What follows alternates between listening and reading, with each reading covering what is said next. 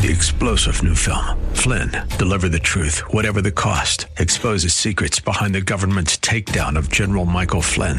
Flynn knew what the intel world had been up to. He ordered the first audit of the use of contractors. This set off alarm bells. He told the truth. He was the most dangerous person for Donald Trump to hire. They had to get rid of Flynn.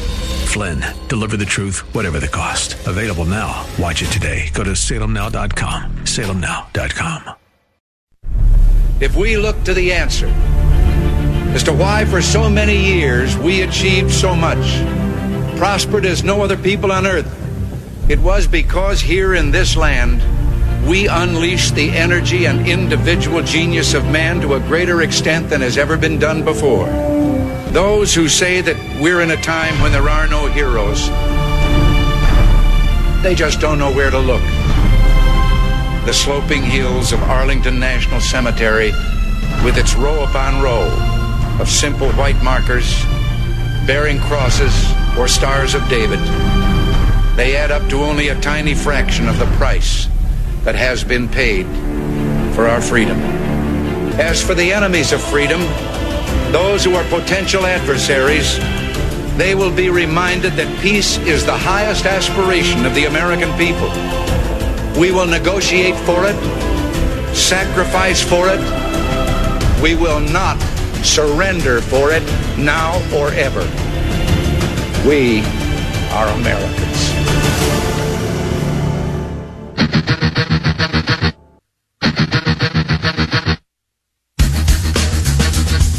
This is the Bob Frantz Authority on AM 1420. The answer. Yes, indeed, it is. And a good morning to you. Seven minutes after the hour of nine o'clock, and we are underway on a Monday, the seventh morning of the sixth month of the year of our Lord 2021. Boy, did I miss the sound of the great communicator. Uh, I did, that Reagan Open just got me. You know, from time to time, because I play it every day, as you know, twice a day. Top of the first hour, top of the second hour. Every so often, every few months, I'll stop and I'll pause and I'll reflect and I'll start the show unscripted, like I am right now just talking about him, talking about what that means to me, how it makes me feel, and so on and so forth. It inspires me at a time when I think a lot of us really need inspiration, just listening to the words and, and the, the, the authenticity of his love for country when you hear Ronald Reagan speak. Sometimes it just hits me, and this is one of those times because I was gone all last week, so I didn't hear it for an entire week. I was down in uh, uh, America's North Korea. I think that's what it's called, right? Isn't that what Jimmy Kimmy, Jimmy Kimmy, Jimmy Kimmel just called the state of Florida? Called it America's North Korea, which is something that I will talk about as we go this morning. He called Florida America's North Korea. This is what the left thinks of um, states that are, and this is the bizarre part about it, of course, free states that actually don't impose government lockdowns the way they do in places like North Korea. You want to talk about what looks like North Korea? Give me California. Give me New York. Give me New Jersey. Give me the the deepest blue of the blue states, and you're going to find giant government restricting the freedoms of the people. That would be your America's North Korea. But at any rate, I came from a place, ironically, this past week, uh, very very different than the state we live in right now, than the state of Ohio. I came back home from Florida, where you know it's funny. I just said that I missed the voice of Ronald Reagan but I got a kind of a taste of it from Ronald DeSantis. The governor of the state that we just visited for a week is maybe the next Reagan in the making. Maybe a combination of Reagan and President Trump's best qualities. I got to tell you, I was so excited and I was so enthusiastic, and I am going to be even more so about Ron DeSantis. As almost every other day, he's he does something else extraordinarily important, brilliant, accurate, right side. It, it's it's just all coming together down there. I'll talk more about that in a moment, but I do want to start our day as I always do with a pause for the pledge. So if you would please stand up. I hope you did this while I was gone. I don't know if the guest hosts did this. But uh, if you would please rise, face your flag if you have one, put your hand over your heart, and join us as we sta uh, recite the Pledge of Allegiance. Liberals, go ahead and take your proverbial knee. I pledge allegiance to the flag of the United States of America and to the republic for which it stands, one nation, under God, indivisible, with liberty and justice for all. You thought I was going to forget that, didn't you? Uh, no, I didn't. I, I know I, I, was kind of going off the cuff there because of the Reagan Open that does uh, things to me sometimes. But uh, nope, always going to give you our Pledge of Allegiance to start our show. Now, having said that, I want to go back to last week. Um, apparently, I missed a few things. Some things happened while I was away, and I did my best to stay away from them, really. I mean, it really was a vacation for my family, and I did my best to stay away from news and politics and current events. I put my phone down uh, as often or for as long of a period as I could. Uh, I stayed in communication with a few people, but I, I know I missed a lot of things or things that I'm going to have some comments on to make up for last week. But before I do any of that, I want to say thank you to the guest host list that ran down uh, last week for us. Uh, I'm very, very, very blessed, seriously, to have such a deep and talented roster of people willing to sit in on this program. And in fact, they often, you know, champ at the bit to, to sit in and host this program. But to my friend Khalid Namar, uh, terrific as all. You know, I've, I did not hear everything live, obviously, but I check in with people who I know listen to the show that I can trust to give me some feedback. And I love the rave reviews that I get from people, uh, you know, like, or about people like Khalid Namar, who ran uh, the show for us on Tuesday. Rob Walgate, uh, also with Dave Zanotti on Tuesday and Wednesday, just two veteran radio pros. Uh, I know they were fantastic. I got a lot of great feedback about them as well. And then, of course, I have Kirsanow. I have Kirsanow on my bench. What other show can say that? No disrespect to any other radio shows particularly the nationally syndicated shows, who I, of course, have massive respect for. But how many of them can say that they have Peter Kirsanow, a member of the United States Commission on Civil Rights, an attorney, a brilliant columnist and author, and, and one of the best conservative pundits in America, on the bench waiting to come in whenever he is called upon. Kirsanow did the show on Friday, and I know you loved that. So thank you to one and all. Thank you also to Derek and Andrew and Josh and Marcy and everybody else behind the scenes who make things go when I'm not here. And one of the guest hosts does have to uh, take the reins and run a great show. So thank you to the crew for everything as well last week. Now, to the news of the day and to the most important matter at hand. I did a speech uh, earlier in the year, and I want to say it was, it might have been in January, it might have been in February, but it was pretty early. I've given a lot of speeches this first half of this year now, and we are about halfway through the year. Doesn't that freak you out? It's June 7th. We're almost halfway at the half point of the year, halfway point of the year. But at any rate, um, one of the first speeches that I gave uh, was at Medina County Friends and Neighbors. That's Lisa Wood's wonderful conservative organization, just a group of patriots. It was fantastic out in Medina. And this was I want to say it was late January. It was after the January runoff election in Georgia. We knew that the Senate was our break wall. We knew that the Senate was going to be our, you know, our last chance. Pelosi kept the House, even though we took a huge chunk out of her majority. Biden stole the White House, and we were panicking about what's going to happen holy goodness, they're going to reform, reshape, what that that's what word the Obama administration used, and it continues now into this new administration. Fundamentally transform America. In other words, tear apart and destroy the republic that was built and replace it. Transform means change, to change it into something else that is unrecognizable. And that's what they have you know been been uh, intent upon doing. And after the runoff election, we said, actually going into the runoff election, we said all we need to do is hold the Senate, even if it's by a one vote majority. Just win one of those races. Both of them would be better. Stop a Raphael Warnock for crying out loud from going into the United Senate. Just hold the Senate and we'll be able to hold off the most damaging legislation that Nancy Pelosi and Joe Biden can come up with. And then we lost the Georgia elections. Again, fair or foul is a matter of dispute for some. But we lost both of those runoff elections, and the Democrats have, of course, their 50 50 tie, and the Kamala Harris tiebreak vote making them the majority. And when I gave that speech at um, Medina County friends and neighbors, there were a lot of very long faces. And there were a lot of very nervous and disappointed, fearful people. Because now the Democrats have it all. They have the House, they have the Senate by that tiebreak majority, and they have the White House. And they are going to try to do everything that they can to literally fundamentally transform the country in two years before they have a chance to lose back the majority in either one of those legislative bodies. And our failsafe was gone. Our break wall was gone, which was the Senate. And so those long faces and nervous voices, and, and, and I had one too. I was not feeling great. Uh, after that, on the radio, you probably recall, after that, those runoff elections in Georgia. What I told that crowd that morning in Medina when they asked, What do we do? We've lost everything. We lost the White House. We lost the Senate. We lost, you know, they still have the majority of the House.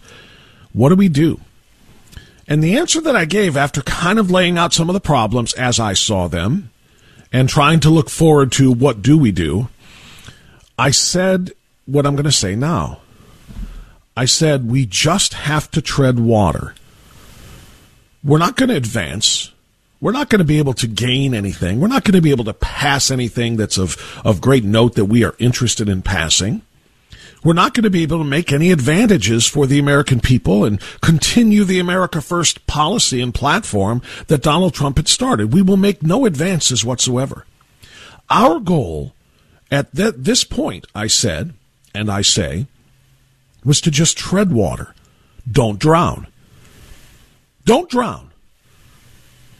And by 2024, when the Democrats, or excuse me, 2022, when the Democrats are done trying to do everything they can to destroy this country as we know it, the American people will see what unchecked one party power, especially in the hands of progressives who don't like the country, once they see what that looks like, that's when we will regain our majorities and be able to stonewall what would become a lame duck Biden administration for the last two years of, of Biden and Harris's or Harris and Biden's presidency. Just tread water. And I said, and the way we tread water is that we encourage every Republican, if you were at this speech, maybe you can call and and confirm what I'm talking about here. 216-901-0945. I said we need to com- uh, uh, to reach out and we need to talk with every Republican in Ohio that's in the uh, in the U.S. House or in the Senate. And obviously, you're not going to talk to Sherrod Brown, so you got one senator. But you need to push them to reach out across the aisle and work on bringing just a single Democrat or two away from the the madness, pull them away from the edge of the, preci- the, the precipice of the, you know, of the, of the, of the pit of hell that they would create. I said, if we can just get Jim Jordan, and if we can just get, you know, some of our, some of our more conservative minded, but yet reasonable people in the, uh, in the House and in the Senate to reach out to just the occasional Republican like a Joe Manchin and say, you know what, Joe, we have a lot more in common than we do uh, you know, that separates us. And let's talk about those things. Let's talk about what makes this country great. The fact that it isn't run by single party rule, that we always have the ability to work with one another to make good uh, decisions and compromises that help everybody. Reach out and just hope that a Joe Manchin, this is what I said, this is back in January. I just hope that a Joe Manchin, who's going to vote with the Democrats the vast majority of the time, but if we can just convince him to not vote with the Democrats on the most radical of the bills that are coming, then we can tread that water until 2022. Just work on Joe Manchin to not, not support a complete federal takeover of our electoral process, we said. Or I said. Convince Joe Manchin that while he's got to stay with his progressive Democrat Party, we understand, don't destroy the legislative filibuster. That has been a tool that has been in use by the minority party and has both parties and thus the country have benefited from for decades and decades and decades. Don't take that away now. You know that's not right. Joe, if your entire party says we need to add a 51st state, let's make Washington, D.C. a 51st state, don't be radical. You know that that's not right, and there's a reason why it has not been done. You know that's not correct. Joe, they're going to want to abolish the electoral college. You know, people, you're in a, you're in a purplish state in West Virginia. You got Democrats down there and you got Republicans down there, and you know that's not right to limit anybody. And don't limit people in flyover country and say that because they have a smaller population in their big cities, quote unquote big cities, than the massive urban centers that we have in the coast on the coasts. Don't take away their votes by getting rid of the electoral college. Work on Joe Manchin and say, Joe, you know what else they're going to do? They're going to try to pack the Supreme Court with nine or 11 or 13 members so that they can retake a liberal, progressive, activist in robe majority. Don't, don't, don't, let's, let's not do that. Let's not fundamentally rock the foundation upon which this great republic was built by doing those radical things. And if we can just get Joe Manchin,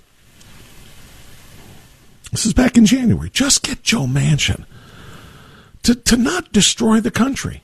He can become as powerful, if not more powerful, than Joe Biden because he can stop this runaway legislative destruction train that the Democrats wanted to put us on. Well, here we are, and I have in front of my eyes right now the op ed that ran yesterday. Joe Manchin, why I'm voting against the For the People Act.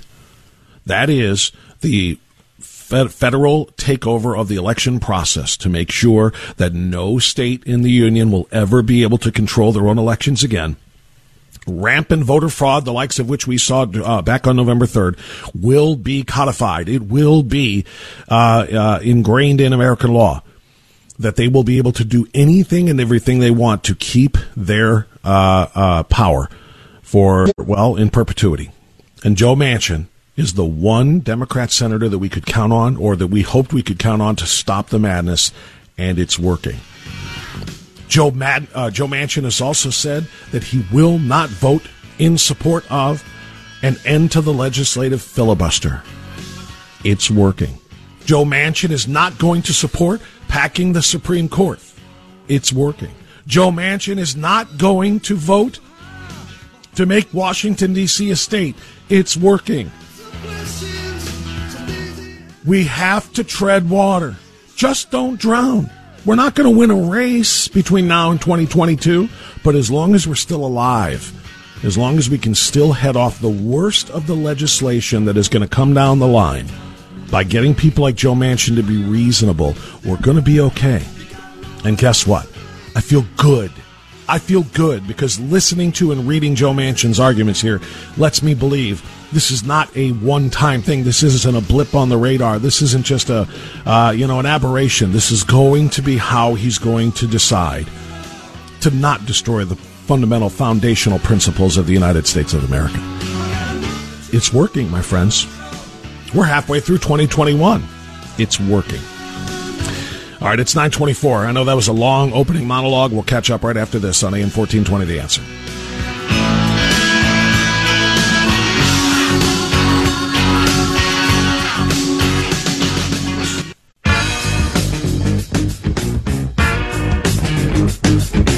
I'll tell you what, uh, 927. I like Jonah Schultz. I really do. I think he's a good guy. I think he's a good candidate. I think Max Miller is a good guy and a good candidate too. It's going to be very, very tough that Republican primary um, to uh, get Anthony Gonzalez out of there. Uh, and I, I got to tell you, I thought if if you were disgusted, excuse me, if you were disgusted by Anthony Gonzalez and his vote to impeach President Trump, or at least to send President Trump to the Senate for an impeachment trial. Uh, if you thought you were disgusted then, you know, you better wait and see what he's done since then, uh, because Anthony Gonzalez just continues to sell out America and sell out his conservative voters who voted for him. I'm very, very surprised and very disappointed by that. But I like Joe and I like Max, and we are going to have to get Anthony Gonzalez out of there. From Joe Manchin's op ed. Now, mind you, this isn't going to sound extraordinarily conservative because he's a Democrat but I think he has a lot of conservative principles in his Democrat ideological makeup. What he wrote was, quote, we are now witnessing that the fundamental right to vote has itself become overtly politicized. Today's debate about how to best protect our right to vote and to hold elections, however, is not about finding common ground, but seeking partisan advantage. Whether it is state laws that seek to needlessly restrict voting or politicians who ignore the need to secure our elections, partisan policymaking won't instill confidence in our democracy. It will destroy it. Uh, that's just a very small part of the long op-ed uh, that Joe Manchin wrote, explaining why he is voting against the Democrat federalization um, of elections, the For the People Act. You know, like I said, some of that is incorrect. He said state laws that seek to needlessly restrict voting. No state laws that are being passed by Georgia or any other kind of red states that are trying to make sure that any of the questionable things that were done and I'm being charitable there. Any of the questionable things that were done uh, in the November 3rd elections because of COVID and because of other reasons, you know, none of them are re- uh, uh, restricting voting. None of them are restricting voting access to anybody. It is securing elections to make sure that everybody's vote counts and that people who don't have the right to vote don't get to vote, including the dead or the illegal uh, in this country. So he's going to have a little language in this that is going to be to pacify or placate his blue base because he is a Democrat. But understand that that language is there just to do it. The most important language is I will not vote to take away states' rights to conduct their own elections.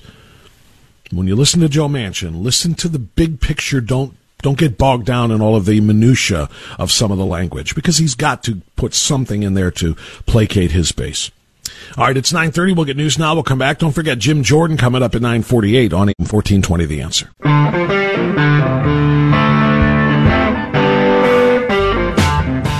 Progressive Democrats, please be aware you have now entered the place where political correctness goes to die.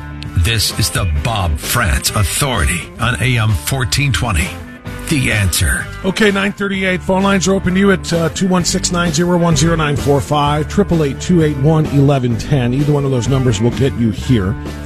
Don't forget Jim Jordan coming up at 9:48. We've got a lot to talk about regarding uh, or with uh, Jim Jordan because he has been all over Dr. Anthony Fauci and I have not, like I said, a lot of this stuff happened while I was away, so I was not around to uh, be able to discuss these things last week. I'm going to try to catch up now, and we will do that with Jim Jordan. Um, you know, it's funny.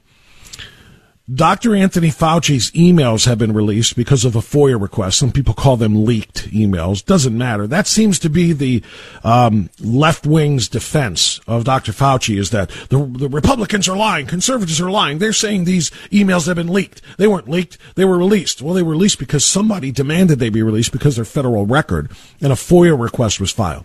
And what we have found uh, with this release of, of emails is that Dr. Anthony Fauci, the grand poobah of Saint uh, Saint Fauci, was wrong.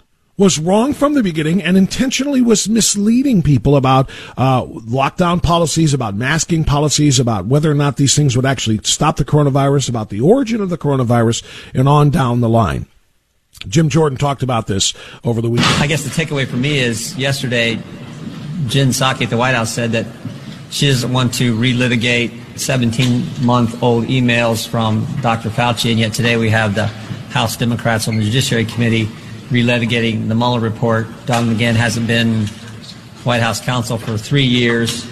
We had 19 lawyers, 40 FBI agents, uh, 500 witnesses, 2,800 subpoenas, $32 million spent. Mr. McGahn already testified for 30 some hours. Um, and of course, we have the Mueller report. We've had it for two years. We've had Bob Mueller testify in front of this very committee, and yet the Democrats today are doing a five, six hour deposition. So, um, the, you know, the rules, the transcript comes out next week, but um, so we, can't get any of the details.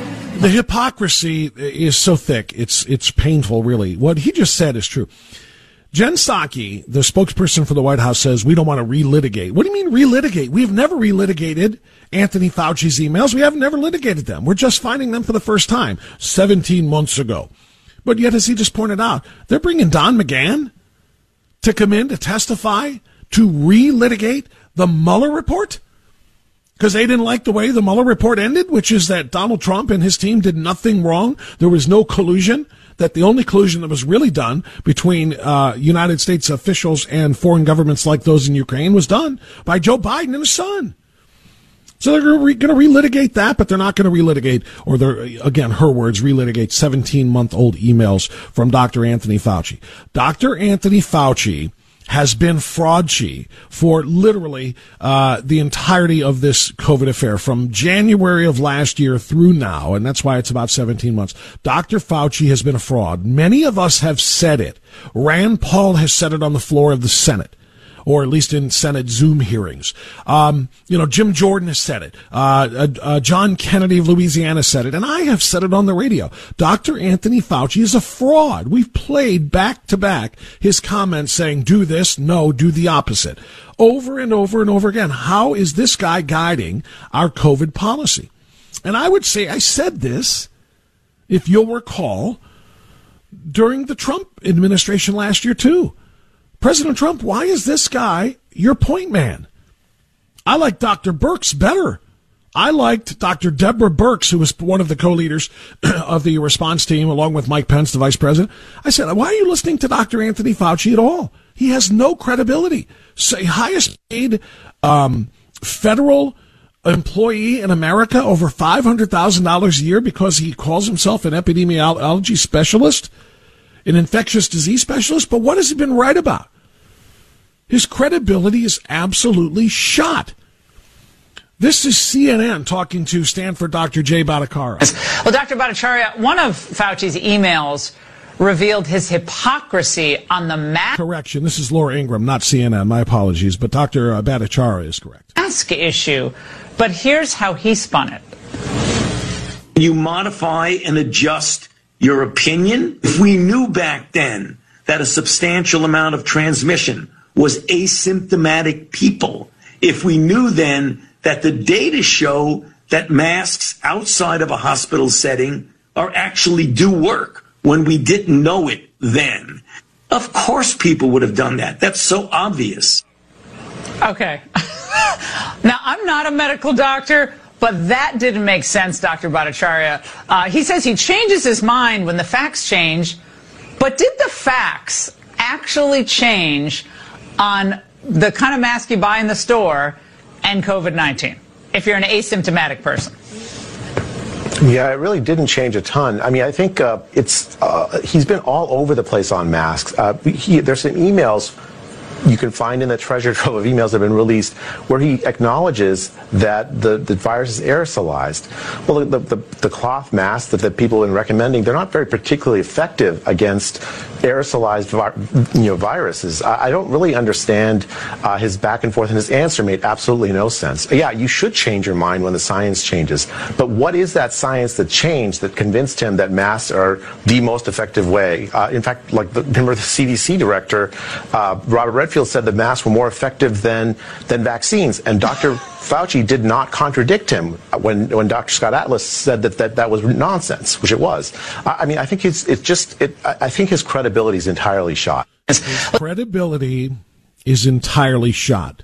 Dr. Bhattacharya is exactly correct. Dr. Fauci's credibility is entirely shot. But what's so frustrating about it is many of us knew that last year and said so. And yet the country has been led into economic ruin by one governor after another based upon the advice of this guy with no credibility. Somebody dubbed him the Grand Poobah and he ran with it. He couldn't be disputed, even though he himself disputed himself every other day. And now we're finding out so much more about Dr. Fauci, and we're going to have to find out what he knew and when he knew it. Congressman Jim Jordan will join us next to discuss Fauci and more on AM 1420 The Answer.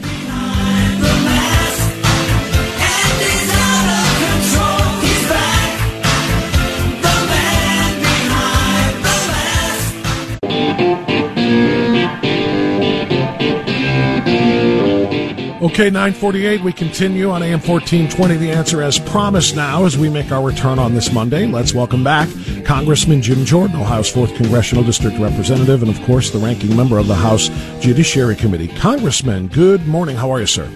I'm doing fine, Bob. How are you doing? I'm doing well. Uh, coming off of a nice week long vacation and uh, Yeah. had a great time down there Yeah. in what Jimmy Kimmel calls uh, America's North Korea. You know, it's kind of funny. I thought I thought Florida was the exact opposite of North Korea. It doesn't lock its people down. It doesn't hide them behind masks. It gives people the right to be free. I thought that was odd, huh?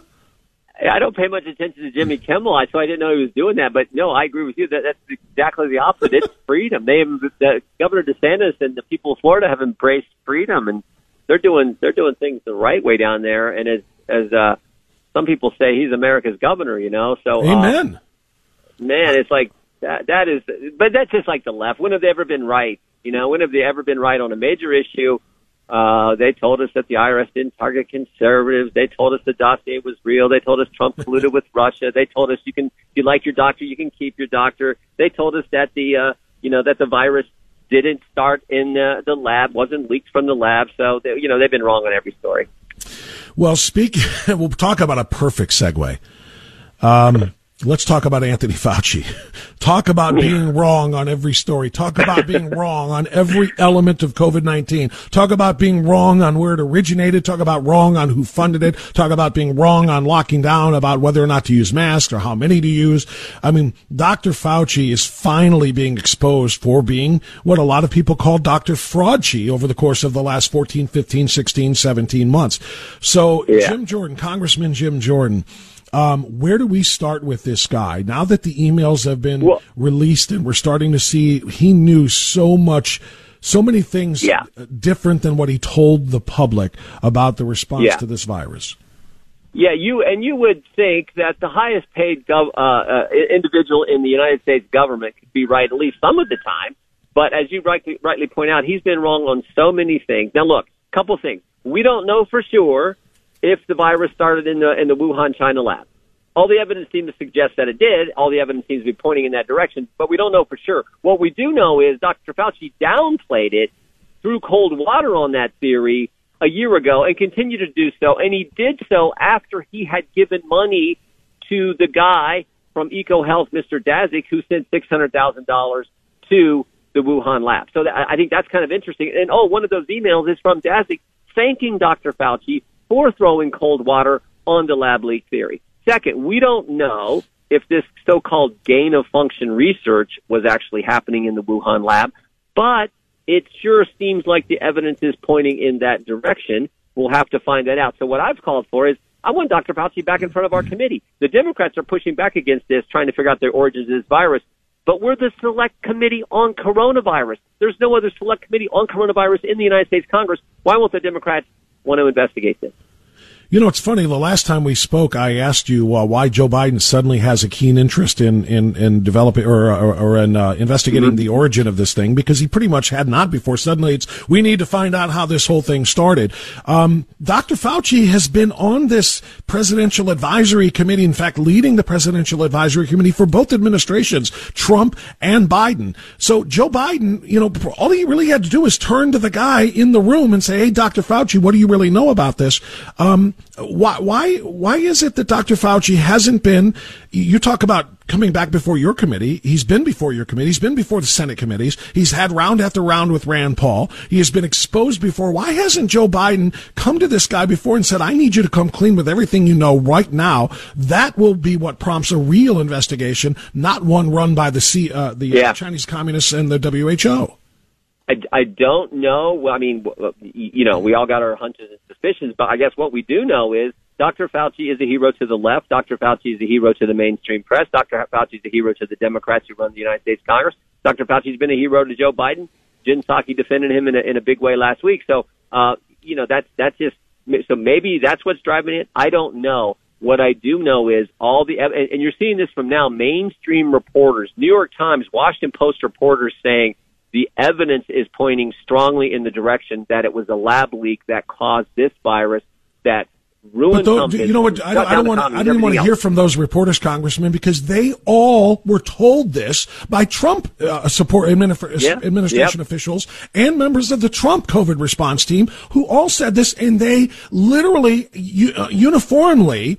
Uh, both print and electronic and social media of all of these, uh, uh, uh, social, all of these media companies, poo-pooed it, dismissed it, and said hogwash. In fact, they had Mark Zuckerberg and Jack Dorsey covering up any such suggestions Yeah. that people made them. Wouldn't you like to see what's underneath the Zuckerberg Fauci email, the stuff that's redacted? Oh, Why my. is that redacted? It can't be national security issue. Is it some trade secret issue? Is there some we're talking about how we're going to censor people who, as it turns out, were likely telling the truth?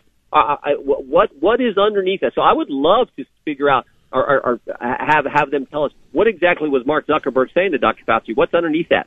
So you know, those are the kind of things we need to find out. But you can't do that if you don't bring in Fauci, if you don't bring in this Daszak guy who was the guy Yeah. who got the three million dollars of our tax money and then turned around and gave six hundred thousand to this lab in China, where we think this quote type uh, uh, gain of function type of research was taking place. If it, you, what you said is that uh, all of the evidence seems to point to, and you, you're being cautious and, and, and rightfully so. If it is proven, if we can get a real investigation done, and I don't know if that'll ever be granted by Team Biden, but if we can get a real investigation done, it, it, uh, and it is proven that Dr. Fauci helped push funds to this Wuhan lab to do gain of function research, which of course, as we know, means that uh, they are tracking and tracing to figure out and uh, how to uh, to make viruses jump from humans to animal species and vice versa. If if Fauci helped fund that with American taxpayer dollars and then kept quiet about all of this as 590 some thousand Americans died over the last year and a half, um, what do you have to do here to, to, to Dr. Fauci? I mean, he, he can't be allowed he can't be allowed to get away with that, right? Right, and and the key person here, I think, is we need to interview this Chris Hassell. Uh, Congressman Gallagher and I sent a letter to to him last week. If in fact there is gain of function research being funded with American tax money, there is a review process that is supposed to take place. Remember, this type of research was was stopped for a while. When it was restarted, it said if you're going to do it, you got to run it through a panel of, of of key people in the government, in the National Science Foundation and HHS in these areas. Chris Hassell's the chair that. He's the only individual we know who's on that board. He chairs it, and the only reason we know he chairs it is because he just he disclosed that in a speech a year ago. And, and in that speech, he says the definition for what comes in front of us is too narrow. They've only dealt with a couple of proposals. So it, if if it was gain of function and Fauci didn't have it sent to this panel for review, that is a huge issue. So we've sent a letter to Doctor, uh, or excuse me, to this Hassell guy just to figure out what he knew, what he might be able to tell us about the whole situation. Uh, we're talk, talking to Congressman Jim Jordan this morning on AM 1420. The answer. Let me pivot to this. I mentioned this weekend I just flew back from Florida. As I was flying back from Florida, Kamala Harris was finally flying down to deal with the invasion of the United States by way of our southern border. But from what I understand, and I'm scratching my head here, she didn't fly to McAllen. She didn't Right. fly to Laredo. She flew to Guatemala somehow Yeah. to figure out how to stop the flow at the border of the United States and Mexico. Can you explain that to me? And do you think, by the way, when she flew down to Guatemala, that she at least looked out her window and looked down as they passed over the southern border Yeah. so that she can see Yeah. she visited it? There's nothing you can uh, you can explain about this administration on the border issue, or frankly, it, pretty much any other issue. Um, and you're only left with the, the conclusion. I, I think you, you, you almost have to reach the conclusion that they want this chaos, they want this mess, um, they want this this flood of illegals coming into our country, and it's uh, you, know President Biden won't go to the border. Vice President Harris won't go to the border. When Secretary Mayorkas went to the border, Bob, he wouldn't let the press in the facilities he was actually visiting. So the press didn't get to see what's going on. Now we know just from some press who have been doing their job down there how bad it is. But this administration is completely, uh, it seems out to lunch on, on what needs to happen down there. And you're left with no conclusion, but they created this mess because for some reason they, they want to radically change our immigration law, uh, in the end, in, in, uh, as, as a policy. Yeah, and and meanwhile, she continues to literally ignore what's going on at the border and Yep. uh, the flood of of people crossing it. Um, last thing, let's talk about something good. Joe Manchin, we have all talked about how he may be as powerful right now in the United States government as Joe Biden, uh, because he has got the, the ability to either greenlight all of the radical Dem proposals to reshape this country. How does Barack Obama say it? Fundamentally transform this country. Yeah. Um, you know, he's got the ability to greenlight it or to stop it with one single vote. And he has now indicated A, he will not vote to support an end to the legislative filibuster. And B, That's he's great. not going to vote. He wrote a big op-ed saying he's not going to vote for the for the people federal takeover of the election process. That is encouraging. No, it's it's, it's great news for the country. Uh, it's it's great news for I think uh, obviously the people of West Virginia who who he, he serves, but for the entire nation because the the radical agenda they want to go on and what what that specific piece of legislation would do to our election law is is is just terrible. So this is there are still a few, and I and I stress few. There are still a few Democrats who who understand that the radical left that's taken over the Democrat Party is is dangerous for the country. So God bless Joe Manchin and Christine Sinema, who's in, in essence said some of the same things about the filibuster rule.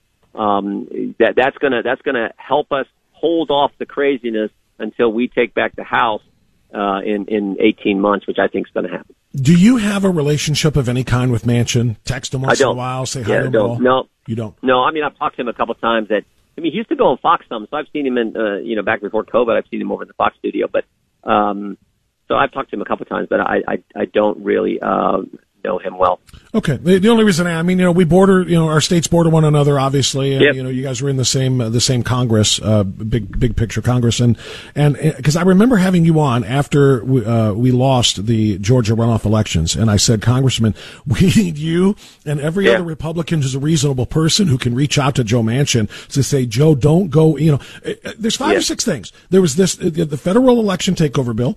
There was the Green New Deal. There is 51st state for Washington D.C. and 52nd maybe for Puerto Rico. There's uh, uh, packing of the court, abolition of the electoral college. The most radical things that they could do if he would just stand up and oppose, we are okay. And we need him to know that, you know, that he's got support and we need people to ask him for that. So I just didn't know if you or any others are really working with him so that, uh, that real, this is what real Well, bipartisanship looks like. Yeah, there was talk, uh, you know, right after the election, you know, would would Manchin even consider, you know, moving to the Republican Party? Yeah. Um, you know, his state is is one of the most Republic pro-Trump uh, Republican states now uh, in in the nation. So um, there was even talk of that initially, but this is good. This is this is great news for the country. Um, you know, God he may not have for, a uh, choice for now. He, the left is so livid with him for this op-ed saying he's not going to vote to federalize the elections. They may drive him to the Republican Party, which I would say, Yeah. come on in, Joe. We welcome. Yep. Uh, we, we need more Sure. people like you under our tent. Uh, Congressman Jordan, thanks for the time, sir. As always, I appreciate it. We'll talk to you soon. All right, that's uh, Jim Jordan on AM fourteen twenty. The answer. We'll get news now and come back with your phone calls. Uh, bottom of the hour, by the way, Dave Ray, Federation for American Immigration Reform. We'll talk more about Kamala's visit to Guatemala. That's at ten thirty-five. But your calls are next on the Authority.